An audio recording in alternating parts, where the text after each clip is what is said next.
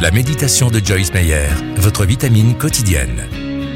Renverser les forteresses. Car les armes avec lesquelles nous combattons ne sont pas simplement humaines. Elles tiennent leur puissance de Dieu qui les rend capables de renverser des forteresses. Oui, nous renverserons les faux raisonnements ainsi que tout ce qui se dresse prétentieusement contre la connaissance de Dieu et nous faisons prisonnière toute pensée pour l'amener à obéir au Christ.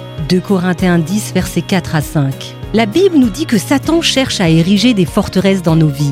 Une des façons d'identifier ces forteresses consiste à repérer les situations qui vous découragent régulièrement. Nous sentons tous quand quelque chose ne va pas dans notre vie ou que nous perdons le contrôle dans un domaine. Si c'est ce que vous vivez, cherchez Dieu le plus tôt possible pour qu'il vous montre ce qui se passe. Si un comportement négatif devient répétitif, c'est le signe que Satan est en train d'édifier une forteresse dans votre vie. Dieu renversera les forteresses du diable si vous vous approchez de lui.